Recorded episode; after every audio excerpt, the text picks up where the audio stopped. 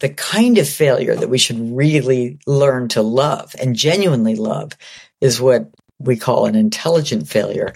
And that's a failure in new territory. It, it's genuinely valuable because it brings you new information. There was no other way to get that information than to try something and see what happened.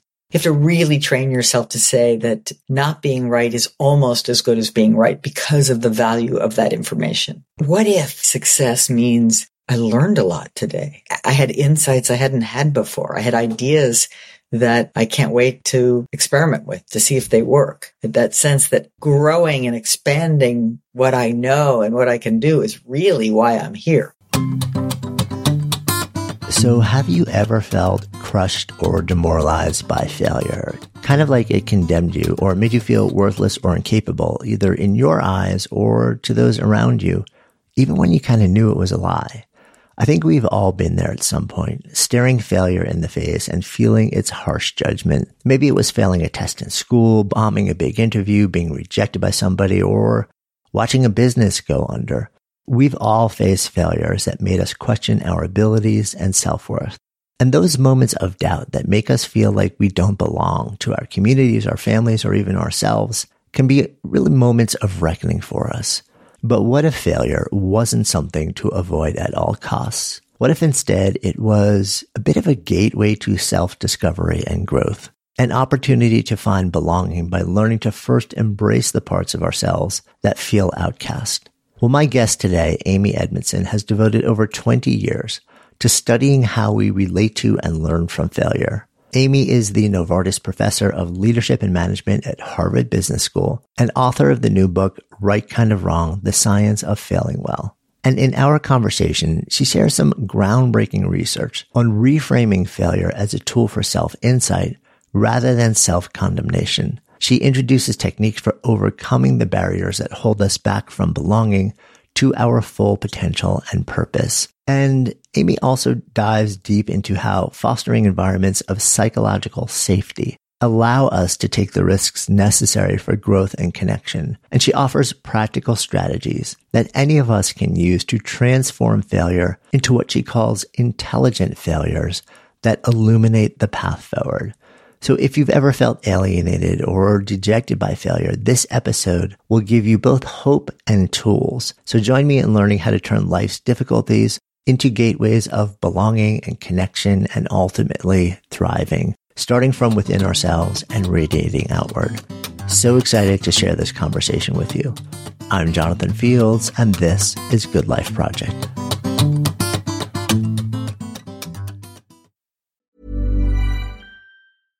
Want flexibility? Take yoga. Want flexibility with your health insurance? Check out United Healthcare Insurance Plans. Underwritten by Golden Rule Insurance Company, they offer flexible, budget friendly medical, dental, and vision coverage that may be right for you. More at uh1.com. This message comes from BOF sponsor eBay. You'll know real when you get it. It'll say eBay Authenticity Guarantee. And you'll feel it. Maybe it's a head turning handbag, a watch that says it all Jewelry that makes you look like the gem, or sneakers and streetwear so fresh every step feels fly. eBay gets it. So look for the blue check mark next to that thing you love and be confident that every inch, stitch, sole, and logo is checked by experts.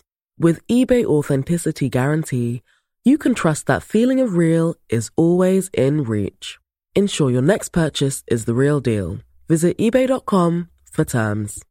Quality sleep is essential for boosting energy, recovery, and well being. So, take your sleep to the next level with Sleep Number. With a Sleep Number smart bed, you can individualize your comfort level and enjoy a better sleep night after night. JD Power ranks Sleep Number number 1 in customer satisfaction with mattresses purchased in-store. And now the Queen Sleep Number C4 smart bed is only $1,599, a saving of $300 only for a limited time.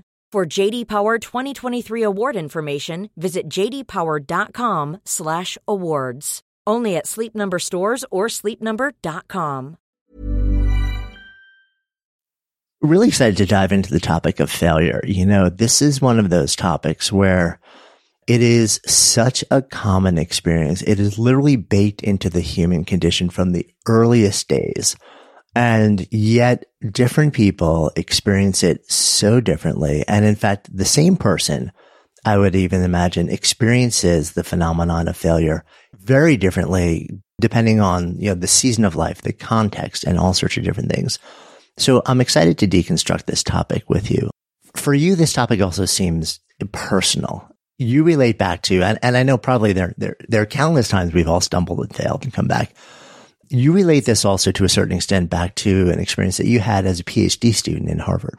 Yes. And, you know, honestly, that wasn't the worst failure I've ever had. It just was a, it was just, it's such a good example of a failure in a research context. So I couldn't resist opening the book with that story because research or science in general or innovation in general is all about sort of getting it wrong on the way to getting it right. So that story opens the book to, yep, things will go wrong, but it kind of can still end well. And this is who I am, right? I'm, I'm someone who studies this, but also experiences it as a researcher, as, as all researchers do. And the short version of that story is I was part of a larger study of medication errors. And my small part of that larger study was to test the hypothesis about uh, whether good teams, better teamwork among patient caregivers led to lower medication error rates right? I mean, it's sort of a reasonable hypothesis that if if you're really working well together, you can you can coordinate better, you can catch and correct. You're you're just going to have better outcomes. So I did my part, my team survey that uh, in month one of a six month study, then over six months, trained medical investigators collected the error data.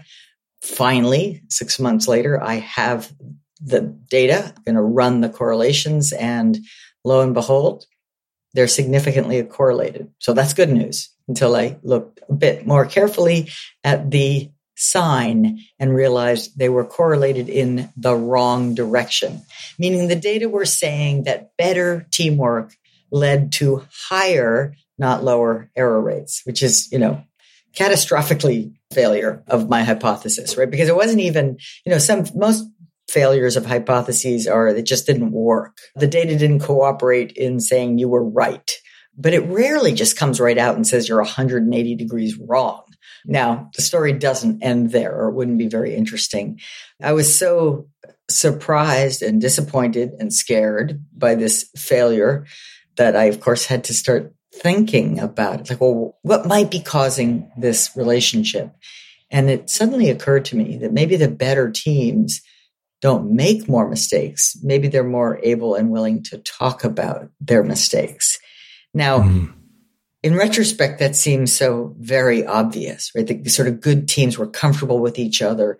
We work in a really fast paced and quite challenging, high stakes environment. So, you know, of course, we're going to have that level of honesty and camaraderie, but it wasn't easy to prove. And yet I, I was able to collect data that suggests that was very likely the case. In subsequent studies, I was really able to test this phenomenon more carefully. And later, I called that sort of climate difference psychological safety. So that mm. error or that failure led to, ultimately led to a very robust and full research literature in organizational behavior and, and in healthcare as well on the role of psychological safety in helping us learn and helping us team up, you know, and helping us do challenging work, innovative work. And thank goodness I was wrong. Yeah, I mean, it's such a great example of you going in with a hypothesis that sounds completely reasonable on the surface. It sounds like, well, of course, this is the way it's going to prove out. Then the data actually says, no, it's actually the exact opposite. But within that data is evidence of something else happening here. And for right. you, that sends you on a path where you start to explore the, the whole idea of psychological safety, which then becomes a years long journey of experimentation and insight and sharing for you that really directs your career in a lot of different ways for a, a serious season of time. Um, so I love that example and sort of like what, what you draw from it. I, I can't leave lingering what you said just before you shared this though, which is this is by far not the biggest mistake in my life. Are you open to sharing something that might be more akin to like that larger thing?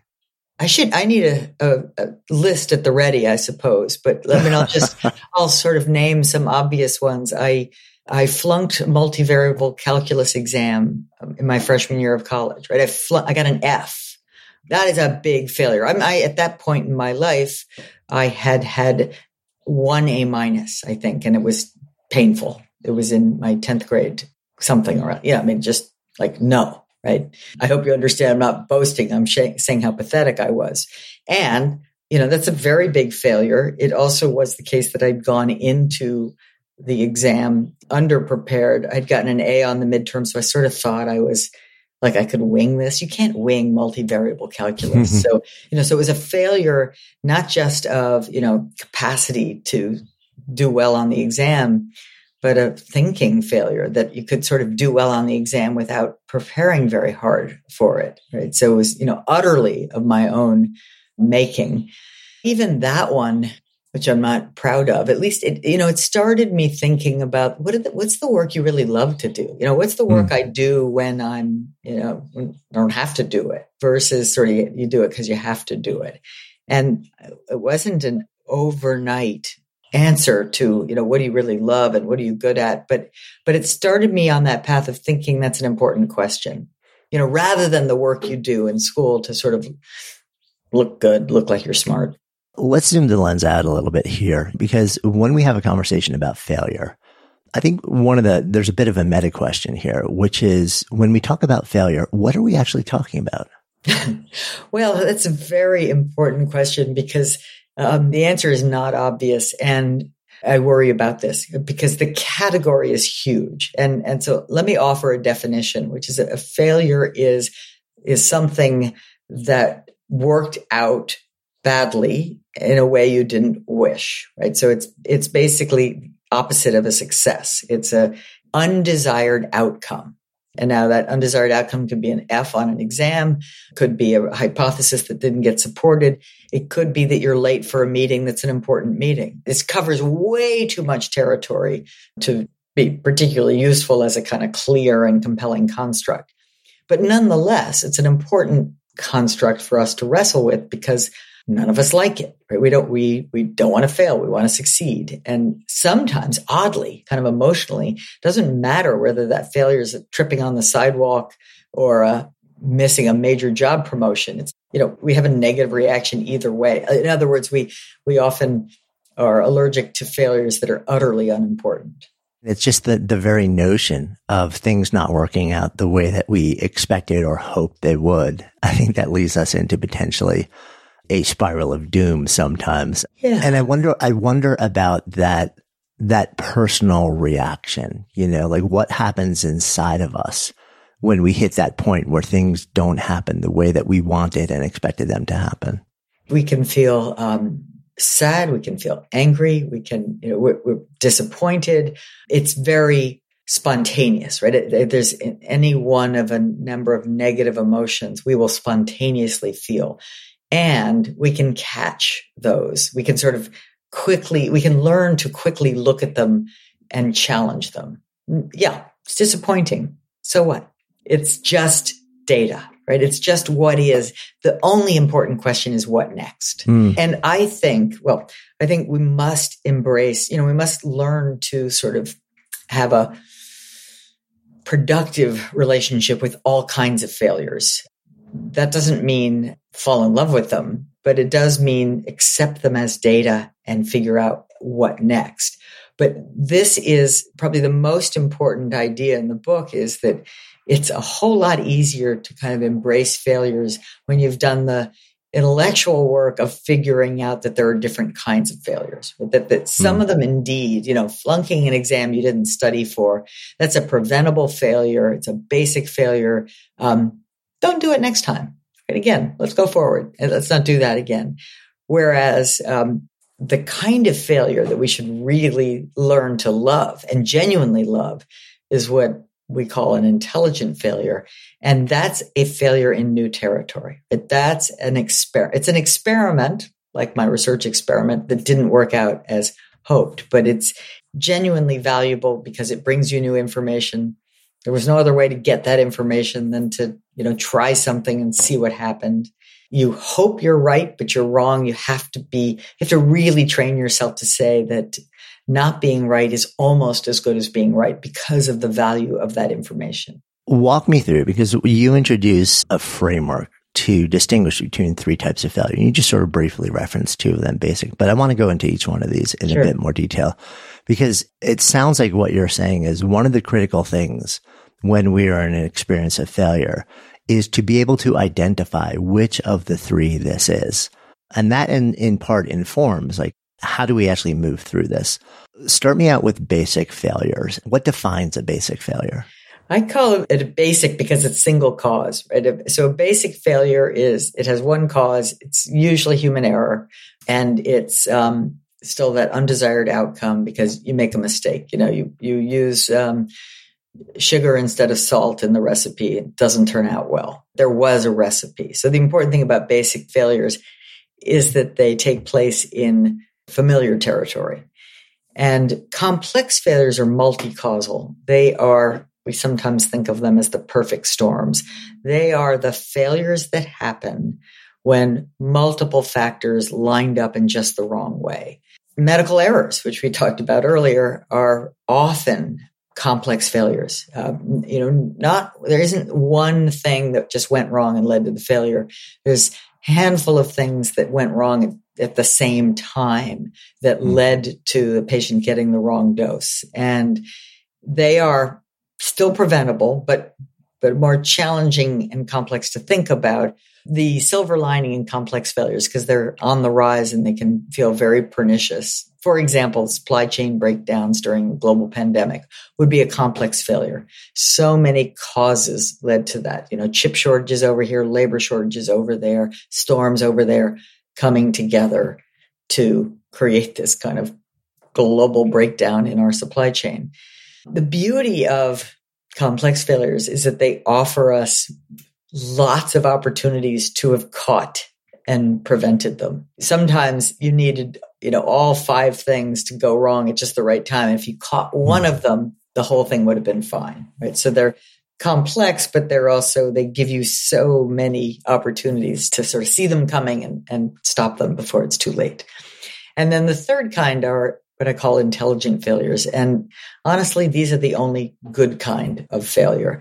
These are the undesired results of essentially thoughtful experiments in new territory. So the four criteria are genuinely new territory. You couldn't just look up the answer on the internet and use that instead. It's in pursuit of a, of a goal. It is hypothesis driven. That is, you've done the homework you can do. It's new territory, but you've at least found out what do we already know about this thing I'm trying to do.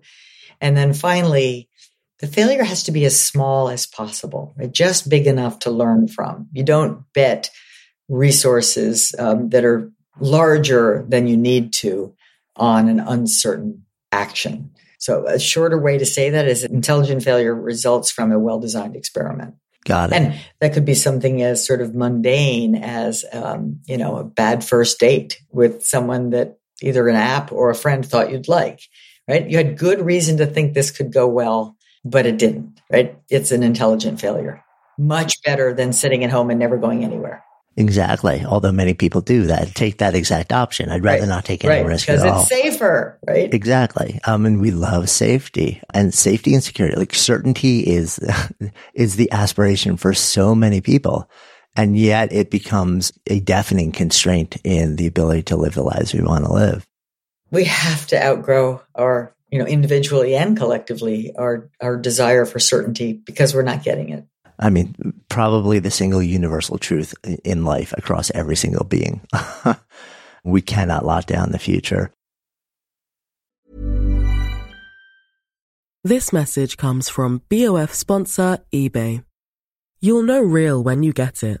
It'll say eBay Authenticity Guarantee. And you'll feel it.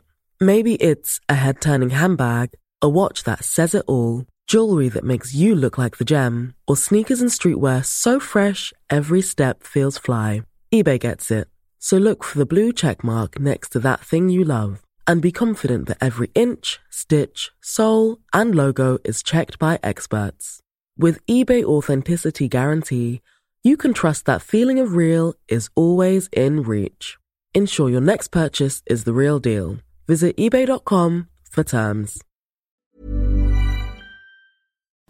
So, if you're looking for ways to be happier, healthier, and more productive and creative, I have got a great podcast recommendation for you, and it's from an old friend of mine, Gretchen Rubin. She's the number one best-selling author of The Happiness Project, and every week she shares insights and practical solutions in the Happier with Gretchen Rubin podcast along with her co-host and happiness guinea pig, her sister Elizabeth Craft, who's also a Hollywood showrunner. So you can join Gretchen and Elizabeth as they reveal really fun and wise insights from cutting edge science, ancient wisdom, pop culture, and their own experiences about cultivating happiness and good habits. Every week, they offer a manageable try this at home tip that you can use to boost your happiness without spending a lot of time and energy or money. Suggestions such as follow the one minute rule, choose a one word theme for the year, or design your summer. And they also feature segments like Know Yourself Better, where they discuss questions like, are you an overbuyer or underbuyer, a morning person or night person, abundance lover or simplicity lover? And every episode includes a happiness hack, a quick, easy shortcut to more happiness. I have had the great fortune to be able to share countless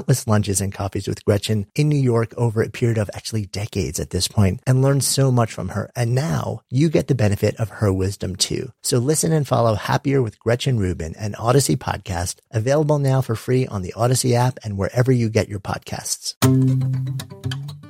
Good Life Project is brought to you by Air Doctor, makers of those amazing air purifiers I keep in my home studio and have been talking about for a long time now. So even though I talk for a living, my vocal pipes could use some help dealing with indoor air, which can contain so many different irritants. Luckily, my trusty Air Doctor uses an incredibly advanced ultra HEPA filter to capture particles a hundred times smaller than old school HEPA filters. We're talking smoke, pollen, mold, bacteria, all those nasty micro critters in the air. My air doctor just gobbles them up so I can podcast and breathe and write and be in peace and with peace of mind. So give your indoor air a purification boost with Air Doctor. Air Doctor comes with a 30 day breathe easy money back guarantee. So if you don't love it, just send it back for a refund minus shipping. Head to airdoctorpro.com and use the promo code GoodLife and you'll receive up to $300 off air purifiers. Exclusive to podcast customers, you'll also receive a free three year warranty on any unit, which is an additional $84 value. So lock this special offer in by going to A-I-R-D-O-C-T-O-R-P-R-O.com or airdoctorpro.com or just click the link in the show notes and use the promo code GoodLife.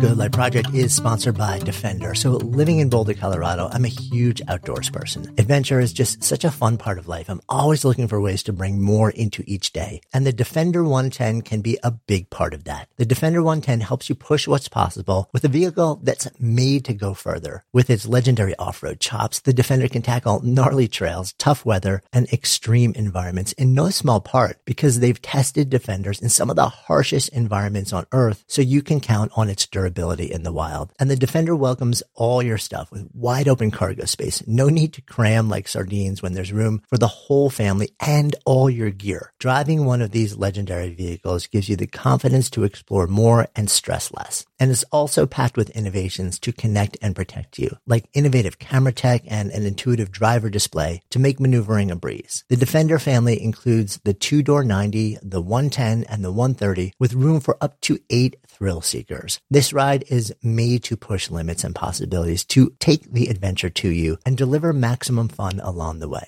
Learn more at LandRoverUSA.com slash defender. Your defender awaits, my friends. You describe basic failures and tell me if I got this right. Basic failures happen in known territory. Like this is like, we know the setting, we know the recipe, we know whatever mm-hmm, it is. Mm-hmm. We just messed up this one thing. Complex ones and then you describe intelligent failures as happening in unknown territory. We right. don't have enough information. We don't know if this is going to work out, but we still want to make a decision and take an action also. And we, we may well fail, but let's actually try and design it in a way where even if we fail, we're going to in some way get something out of that. We're going to learn something that moves us forward. Um, so that's unknown territory. Right. Complex failure. Are we operating in known or unknown territory in complex failure? Known there may be some, you know, in, in all known territory, there might be some elements of novelty, but, but basically complex failures happen in known territory. For example, you know, patient care setting like a hospital or supply chain. These are known territories. It doesn't mean there's not variability. In fact, there usually is some variability. There might be something sort of slightly unique or, or novel about the situation, but it's not a big enough novelty to sort of say, ooh, we don't know what to do, or there's no known, you know, there's known information or knowledge about how to get the result that you want. It's just Got that it's messy and variable and complex. So if we have these three different types of failures, basic, intelligent, and complex, how do we identify? Let's say we, we do something, it goes sideways. And what you're offering is it's important to identify pretty quickly, like which one of these yeah. three we're in, because that's going to help us guide how we're going to respond. What are the tells here where that, that allow us to quickly identify which of the three that we're in when we are in that failure state? For the most part, an intelligent failure, you already knew in advance that you were experimenting, right? It wasn't, okay. um, you know, you should have or could have recognized that you were in new territory. You know, you're going on a date with someone for the first time. You're running a clinical trial that hasn't been written, that hasn't been run before. So you kind of know you're in new territory. You're crossing your fingers that you're going to be right, but you might not be, right? So it's, it's probably not one, it's, it's rare that you'd have to recognize an intelligent failure after the fact as intelligent. Um, but I suppose in, in day-to-day life, you might just, you might not be thinking about it that way. You might be in a, a new city or meeting new people and somehow think it doesn't work out right, right? So that might, that you might then remind yourself, Hey, I haven't done this before. It's okay to get it wrong. But the other two, I think the major distinction there is that we are prone to jumping to single cause conclusions about failures, right? Something goes wrong. It's your fault or something goes wrong. Well, it was, you know, whatever. You, you sort of jump to it. And so you're vulnerable to not stepping back and thinking, wait a minute, maybe there's more to it than that. In a way, the important distinction there that needs to be made is, is it a basic failure or a complex failure? And maybe err on the side of assuming it's a complex failure just to see, well, what were the various contributing factors? Or maybe I made a mistake, but I hadn't gotten enough sleep last night. And the reason I didn't get enough sleep last night was, you know, something was sort of keeping me up that I was really worried about. And maybe that's in a way it stems back to that. So just that, that sort of discipline to think through what are the factors that contributed again, always with an eye on the future because I want to do better next time. That makes a lot of sense. Kind of touch on this indirectly, but the role of stakes in how we experience failure. Because, you know, like you can, I look at this, I look at the three different types of failures that you just described, and I'm thinking to myself, well, if the stakes are really low, I don't really care about any of this. But if the stakes, as the stakes rise, you know, like then it becomes just incredibly important because the effect on me personally, on emotionally, or potentially on whatever it is, like the outcome that I wanted and whoever it might be to impact, that becomes really centered so it feels like failure, failure is really failure when the stakes are high. That's a really good point. I mean, I think it's an accurate point. Emotionally, we often respond to the little failures, the unimportant failures in an exaggerated way. Right? That, mm. that comment that falls flat in the meeting, right? The, yeah, yeah. You trip on a sidewalk. Like you, you know, you feel this moment, momentary experience of shame or, or embarrassment when really it doesn't matter. In a part of the book where I talk about the stakes, I, I say there's really two kinds of errors, right? And, and I, we see them both in life and in work environments. One is not being careful when there's really high stakes here, right? Not being thoughtful. If you're about to wire $800 billion, you know, make sure you're looking exactly at, at all the right, you know, and double and triple check. If you're about to operate on the patient's right knee, double check, please, that it's really the right knee, not the left knee. So, you know, not, there's many, many stories of people not being cautious enough in high stakes environments. But we also have stories of people being in life, like we referred to it this earlier, but being excessively cautious when the stakes are low, right? And which is almost a lack of willingness to be playful, right? To, to, you know, to just try stuff, you know, try stuff and see what happens. You know, maybe pick up a hobby, pick up a, you know, meet new people, you know, just like the stakes are low. You know, this not life and death. It's not a huge financial risk or reputational risk. It's like these are new or quasi new situations where you'll have a fuller, happier life if you're willing to try things and realize that many of them just won't turn out. I'm so curious about that point. You know, I'm so curious about what is going on there inside of us when the stakes really are low. It really doesn't matter a whole lot. And yet we may actually say no to even trying something because of some internal chatter that we have. Or then when we try it and it, it goes sideways, even though it's a tiny little thing, it really doesn't matter. As you described as shame, we experience it as something much bigger than it is on a level that literally will stop us from trying or, or abandon the thing that at some point bring us great joy had we actually stayed with it and pursued through it. So I'm fascinated. What's, do you have a sense for what's happening inside of us when the stakes really are low? It really doesn't matter a whole lot. And yet there's something in our brains that's saying, almost telling us the stakes are much higher than they are and that there's something personal that is at stake, which really isn't. And it stops us from doing these things. I think that's exactly right. This has been studied various ways. You know, one is sort of research on perfectionism. Like why are, mm. because, you know, perfectionists or perfectionism lead us to want to get it right, to be perfect, right. even when, you know, when the stakes are high, of course, but when the stakes are low as well, because our identity is wrapped up in a belief, which is a faulty belief that we have to be perfect to be loved, to be accepted etc.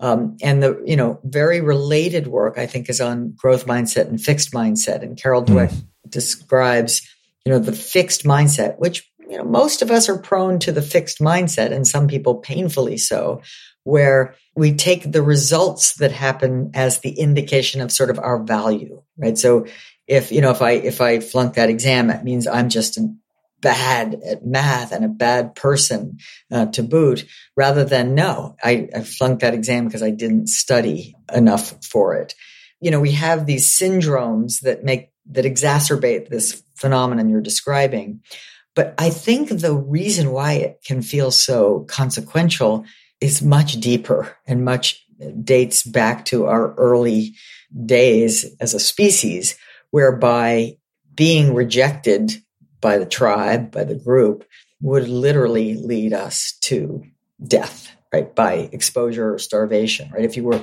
so if the higher status folks in the group didn't accept you and like you, you might actually be in real danger, you know, rather than danger of embarrassment, which of course isn't real danger.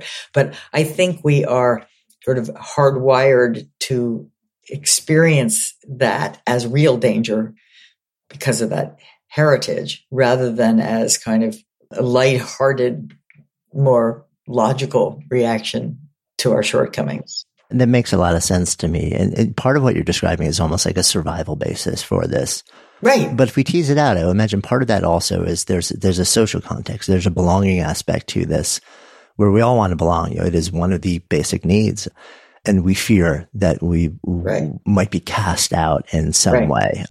I'm remembering some research that I did a number of years ago when I was working on a book on uncertainty where I was looking at the Ellsberg paradox. And for, for, those listening, it's, it's a basic experiment where you effectively have to make a decision without perfect information on one hand, or you can make a decision based on knowing what the option is, but you don't know if the uncertain option is better or worse than the known option. And, and most people lean towards the known option, even though there's no rational basis to do that. And I remember studying that and then seeing a variation of that experiment that was performed where it was essentially the same thing. People would have to make a choice, but they were told in advance nobody would ever see their choice, that it would be completely hidden. And the bias away from the uncertain option completely evaporated, suggesting that there's a social context to this it's really fascinating and very consistent with what we're talking about and even more yeah. consistent with my work on psychological safety right that because it's all about what do people think of me I'm not saying we consciously are processing that no. all the time. Like, oh, what does he think of me? What does he? Think? But it's so hardwired that it's, it's habitual. And so, so we're more willing.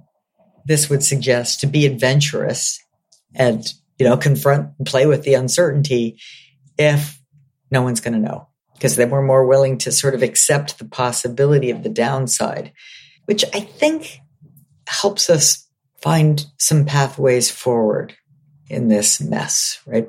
Because if you can sort of reframe it and remind yourself that, yeah, I mean, it might not go well, like just logically it might not, but the harm, you know, again, the stakes are low. Um, and it might be fun, right? Might be more fun to learn what that uncertainty box uh, brings. Yeah. And I mean, reframing is such a powerful tool. And this is, you know, you described sort of like a number of barriers to overcoming failure and, and then modalities to actually like actually move through this. We talked about one of the barriers effectively, fear of rejection. Mm-hmm. The other two also, before we dive into some of the, the, the, ways to actually like take action around this, the three types we talked about before, I just don't know which one it was, which would lead to a response which wasn't really helpful or online. And the other being just an aversion to failure. I'm wondering if the aversion to failure and the fear of rejection are really the same thing, though. They may be. I think you may have just found a logical flaw uh, that I that I, I agree with um, as well. And the way I distinguish them is that the aversion is just a kind of very emotional response, whereas the fear of rejection is is social. It requires other people. And maybe let's go back to your Ellsberg paradox. You know, if the preference for certainty disappears when we're told no one will know, then that does suggest they're two different things, but they're highly interrelated. I mean, our, our deep yeah. fear of getting it wrong, I believe, is connected to belonging, right? It's connected to that, that des- not just desire to belong, but almost a, a felt need to belong. Yeah. And I feel like it also probably relates back to what you described earlier, the phenomenon of perfectionism, which has become so prevalent in culture these days. You know, it's like good enough is never close to good enough anymore. You know, just doing your best and letting it be what it needs to be is, you know, people like, well, that's just not okay anymore. It feels like that folds into all of this as well. I think it does. And I, you know, I sometimes I wonder why is perfectionism on the rise, you know, in, uh, in an era where we know, you know, we're more, more aware of uncertainty, more aware of, um, of all of the things that happen to us that aren't really under our control. And I think it may trace back to social media because we, we, our comparison set has changed mm. so utterly by all of the fully curated information about other people's lives that we're, that we now see. And so the discrepancy between sort of my ideal self or what I would would hope to be and other people is now you know greater. That would be really interesting to see. I'm so curious also what the research will start to show when we start to look back at the window of the last three years and, and perfectionism, because it seems like when your circumstances literally will not allow us to function on that level for the vast majority of the time, mm-hmm. you mm-hmm. know, where it becomes normalized for us to just get through the day. Like that is actually success, you know, it, for a, a period of years. I wonder if that's going to help counter this perfectionism phenomenon or if we're just going to snap back to like the, the, way it was before. It's a great question. No, I think it makes me immediately think of all of the, you know, Zoom classes we had to start teaching like a week yeah. after, you know, the real classroom classes. And just getting both the technology and the pedagogy and the students, you know, to have everything sort of work or work as well as it could in such a short time, you couldn't be a perfectionist. If you were going to be a perfectionist in your first week of Zoom teaching, you were basically just going to have to leave your job right? because a lot of things were going to go wrong and did. And then you learned, right? You learned that, wow, a lot of things went wrong and I'm still here you know, I didn't die. And so logically that should help us, right? Logically that should help us live more comfortably with ambiguity, with imperfection, with failures.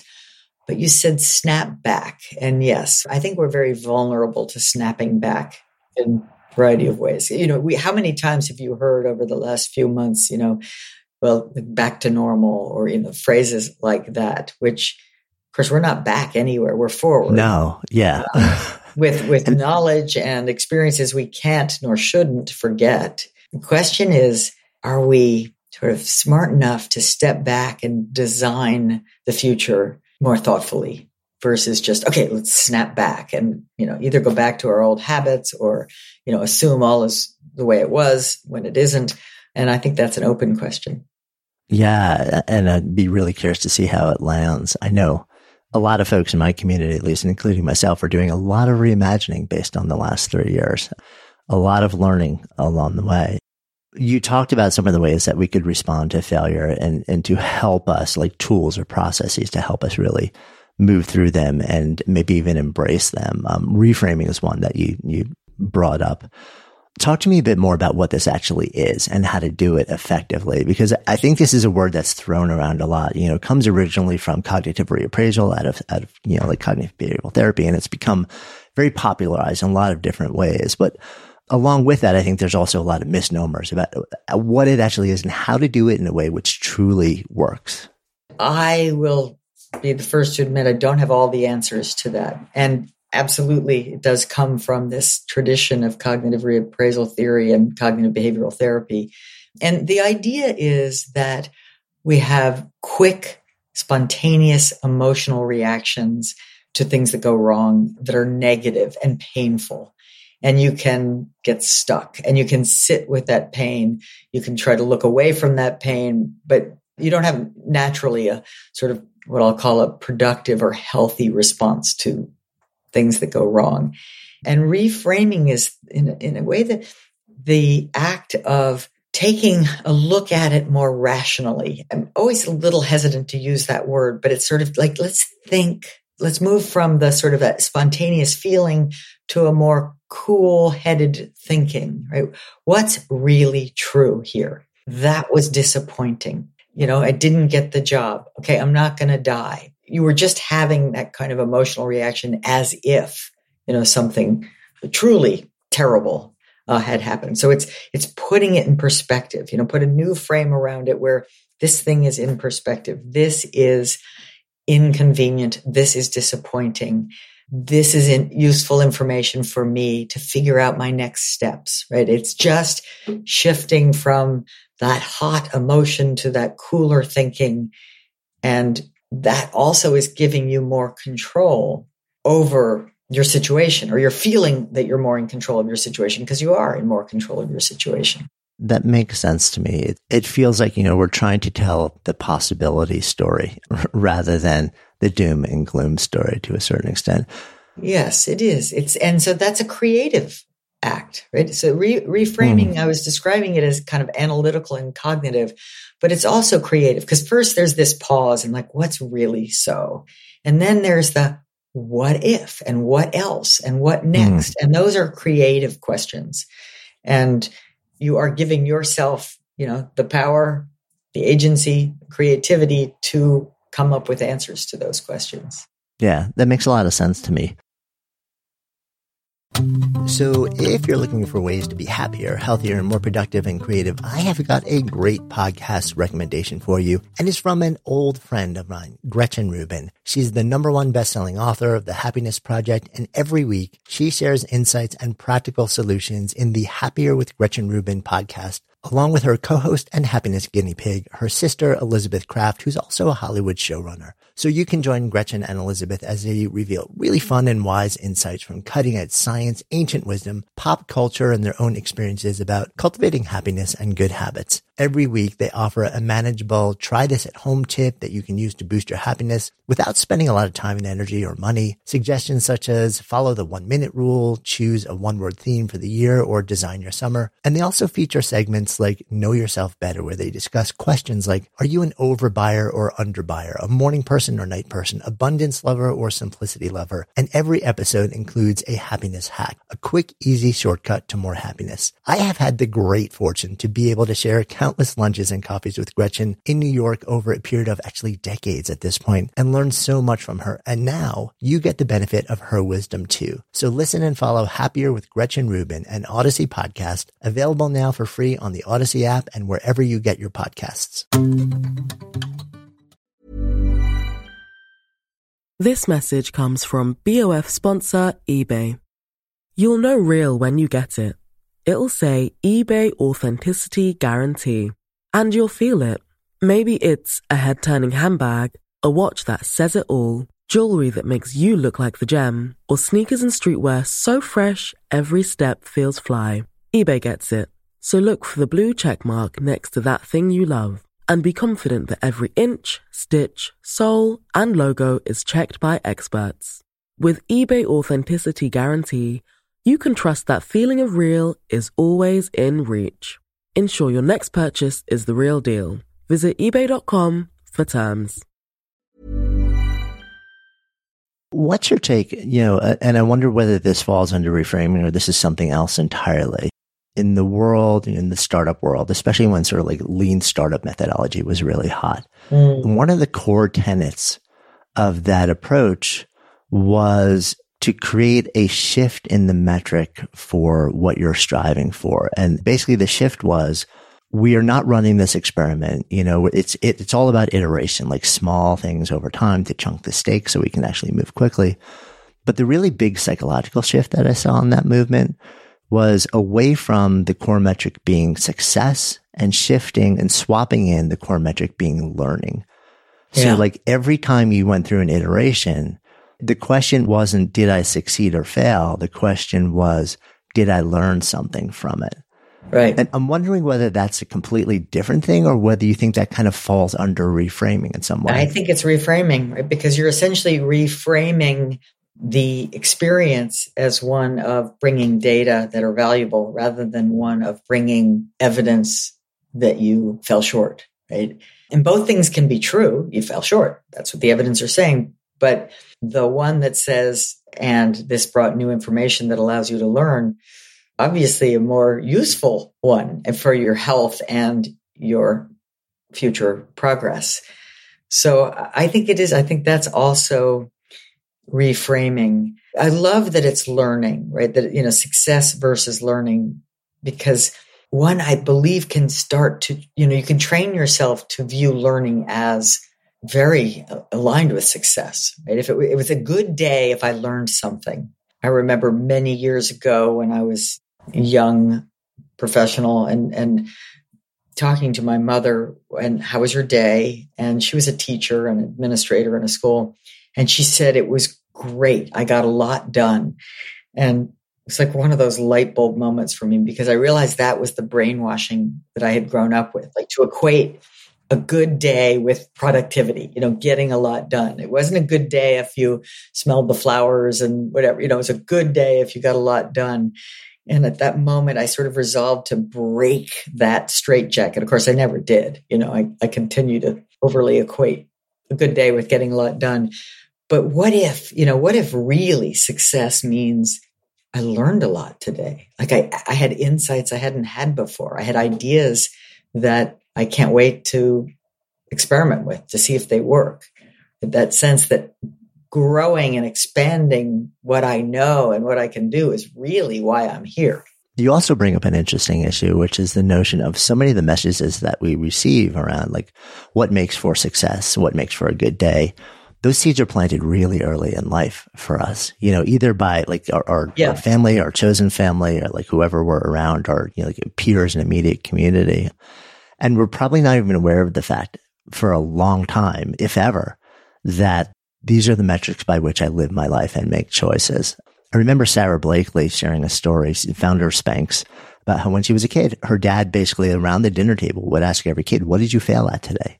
Because he was trying to normalize that experience. Like that was the seed that was planted for her and the family when she was at the youngest age.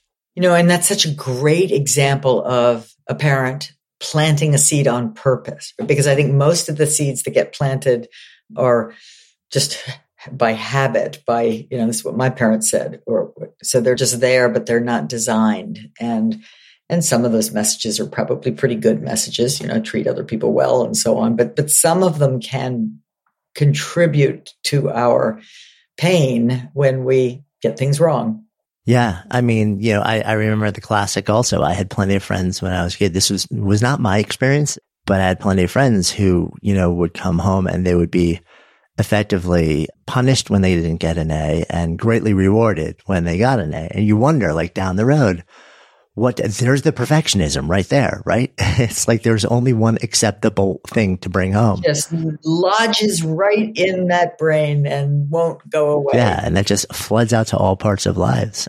We've been sort of like talking about, about reframing. One of the other, um, sort of like uh, ways of overcoming barriers that you describe is discerning the different types of failure, which I think we've talked about. But the third one, which has been a years long like devotion of yours is, is psychological safety. And I think a lot of folks have heard this phrase in the context of work these days. But again, I think it's one of those phrases where we hear it, but we don't necessarily understand what it is. And we have even less of an understanding of how to create it.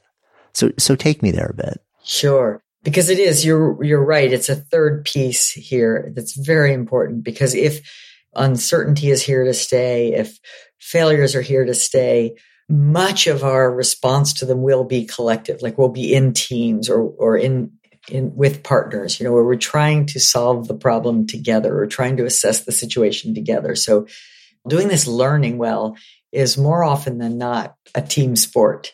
And to do it well requires that we have a sense of psychological safety, which I'll define as a belief that the context conducive to interpersonal risks. So what's an interpersonal risk? It's, you know, it's speaking up with something that I might feel vulnerable about. It's asking for help when I'm in over my head. It's, it, it's acknowledging that I made a mistake. It's raising a wild idea that I kind of think is pretty cool, but maybe you'll laugh at me, right? Those are all interpersonally risky.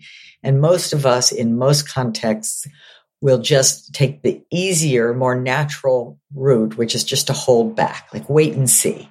I'm going to just kind of maybe listen to the conversation a little longer to decide whether my idea is going to be liked by other people rather than just saying it when, when I have it. So psychological safety describes an environment where you do take those risks, not because they're easy and you just feel great all the time, but because you really believe that your colleagues will have the right reaction. Even if they don't like the idea, they'll, they'll at least honor your willingness to say it.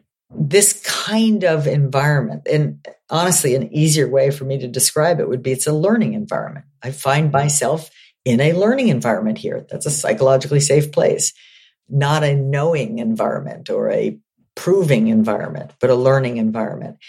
So creating those kinds of environments, which are not the norm, is a crucial part of failing well, or, you know, crucial part of confronting failure effectively, of diagnosing it effectively, of minimizing the bad kind. Right? I mean, a very important message and theme is there's lots of best practices for, you know, for minimizing the effects of error on results we care most about that are the highest stakes. Let's use them. You know, let's have checklists in the operating room. It's proven to make a difference. We don't want to celebrate the complex or basic failure that happens in a surgery that could have been prevented by a simple checklist. Yeah, by somebody's willingness to speak up when they saw something going sideways, which if there's no psychological safety, they're not going to. I don't know if there's a bit, a sort of a recipe for psychological safety of like, these are the, like the, the three key elements of it. But in, in your mind, are there sort of like basic yeah. elements?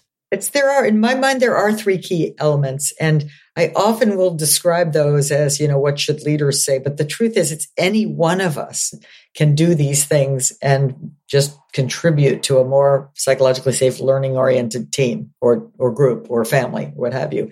And the three things are framing, you know, framing the situation that we're in as one that requires learning or voice or input. It, it's like it's almost that reminder we've never done this before, right? We've never gone on this adventure before. We've never done this kind of project before, but literally calling attention to novelty or uncertainty or interdependence creates a rationale for voice. Like why why should you bother taking the interpersonal risks, putting yourself out there? Well, because look, it's brand new or it matters or it's important.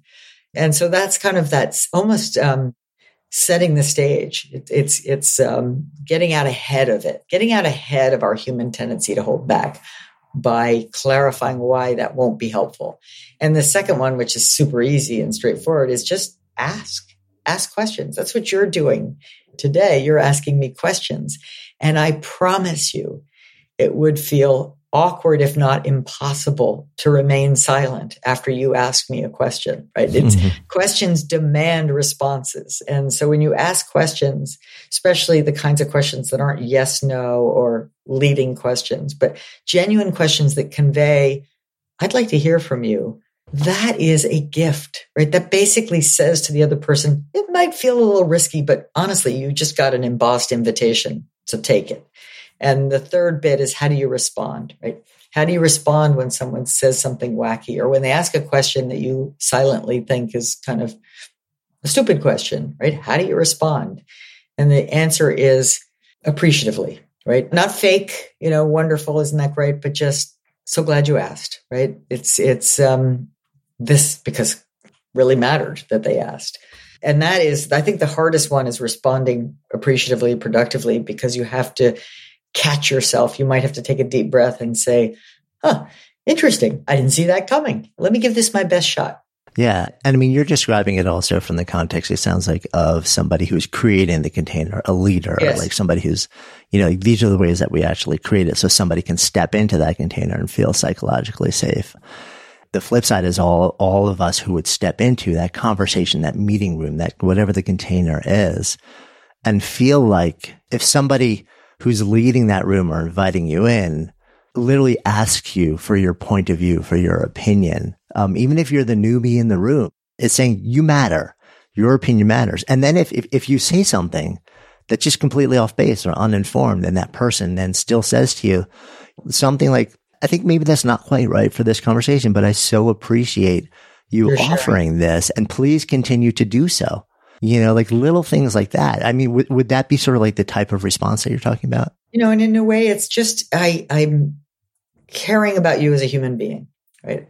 I may not mm. like the idea, I may disagree, or may think that was unhelpful, but I care enough about you as a human being, and I care enough about the future to want to not say or do something that will inhibit voice going forward because the next utterance might have been the game changing idea that saved the company or you know the, the you know error that was caught before real harm happened.